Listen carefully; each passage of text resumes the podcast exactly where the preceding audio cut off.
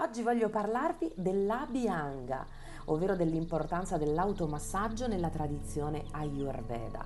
Abhyanga vuol dire tutte le parti e sta ad indicare proprio il massaggio che riceviamo da un terapista specializzato in Ayurveda o che pratichiamo su noi stessi proprio su tutte le parti del corpo. Nella routine quotidiana descritta dall'Ayurveda, chiamata Dinacharya, nelle pratiche del mattino viene consigliato l'automassaggio ma perché riveste un ruolo così importante? Anzitutto occorre pensare che lo scopo della routine quotidiana è quello di portare equilibrio alla nostra fisiologia. Poi dobbiamo tenere a mente che la prima delle tre fisiologie in Ayurveda, la più importante, anche perché l'unica dotata di movimento e formata dagli elementi aria e spazio, è Vata. Vata è conosciuto come il re dei dosha, All'interno della fisiologia si occupa di tutto ciò che è movimento, trasporto e comunicazione e governa il nostro sistema nervoso centrale e periferico. I suoi attributi, le sue qualità naturali sono di essere freddo, secco, leggero, ruvido, mobile e irregolare. E l'Ayurveda mantiene l'equilibrio delle fisiologie, quindi dei dosha, con un meccanismo di opposti.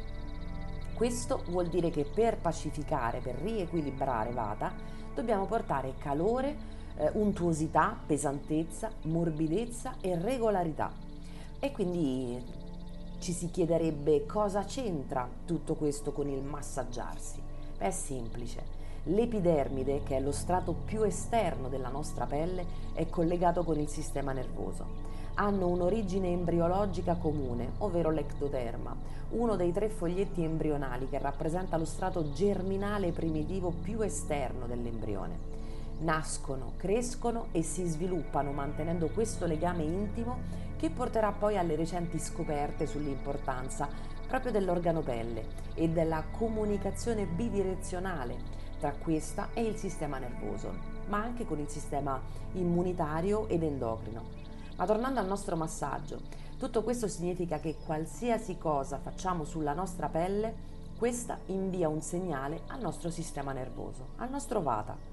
Dunque l'importanza principale dell'automassaggio è proprio quella di essere lo strumento principale per pacificare vata. Il tocco, il tatto, il contatto rivestono un'importanza basilare per riequilibrare vata. Non solo a questo si aggiunge anche l'olio, un olio specifico come ad esempio l'olio vata che abbia di base olio di sesamo con qualità pesanti, quindi radicamento, che in una fisiologia che per natura è portata all'eccesso di movimento è sicuramente l'ideale. Ma il sesamo è anche riscaldante, contrariamente ad esempio ad un olio di cocco che è rinfrescante e che lenisce la pelle.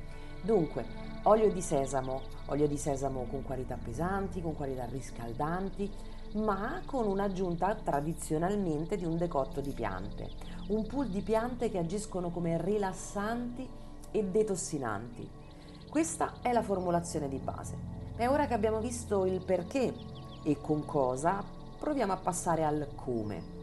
L'olio vata va riscaldato, va scaldato a bagnomaria, in una ciotolina posta sul termosifone o in uno scaldacera affinché abbia maggiormente effetto riscaldante sulla pelle e per essere anche più facilmente utilizzabile, quindi meno denso.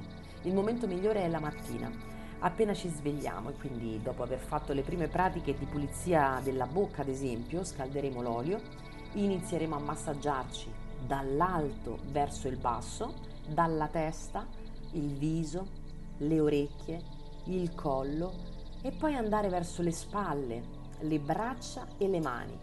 Poi passeremo alla pancia, seguendo il senso del colon, da destra verso sinistra con movimenti circolari. Poi le anche, le cosce, le articolazioni delle ginocchia, la parte più distale della gambia, quindi tibia e polpacci, e infine i malleoli e poi i piedi. Il movimento? Beh, il movimento deve essere un movimento lungo sulle ossa lunghe e un movimento circolare sulle articolazioni. Il consiglio è di massaggiarsi da seduti, in un luogo caldo. Percepire il freddo non è assolutamente l'ideale, soprattutto per Vata. Il massaggio in sé non dura a lungo. L'olio andrebbe tenuto qualche minuto sul corpo e poi possiamo procedere alla doccia. È il miglior modo per predisporci positivamente all'inizio di ogni giornata. L'indicazione tradizionale ovviamente sarebbe di farlo ogni giorno, ma io vi consiglio di iniziare a farlo quando ci è possibile, quando non andiamo di fretta per esempio, quando può regalarci una sensazione di piacevolezza. Magari se non lavoriamo possiamo farlo durante il fine settimana e poi prendere l'abitudine e estenderla a quanti più giorni ci è possibile. Per esperienza personale posso dirvi che noto una grandissima differenza nelle mie giornate tra quando lo pratico e quando non riesco. È non solo un modo per pacificare i vata e quindi il sistema nervoso, ma invia messaggi di stimolo positivo a tutta la fisiologia, senza considerare che migliora l'idratazione della pelle, la lubrificazione delle nostre articolazioni e da un punto di vista più sottile aumenta l'autostima, il contatto con noi stessi, l'autoconfidenza, la nostra percezione del sé. Migliora la qualità del nostro sonno ed è un ottimo coadiuvante, perché no, anche nella perdita di peso, poiché tradizionalmente l'olio di sesamo, detto tila taila, è un grasso e scioglie il grasso. Non mi resta che invitarvi a provare e a dirmi cosa ne pensate. Ah, ovviamente per le donne la difficoltà potrebbe essere quella dei capelli, ma anche qui il suggerimento è quello di massaggiarsi i capelli con olio quando coincide con il vostro giorno dello shampoo. Negli altri giorni vi potrete magari limitare a mettere un pochino di olio su quel punto che coincide un po' con la nostra fontanella, quasi una forma di protezione prima di affrontare la giornata.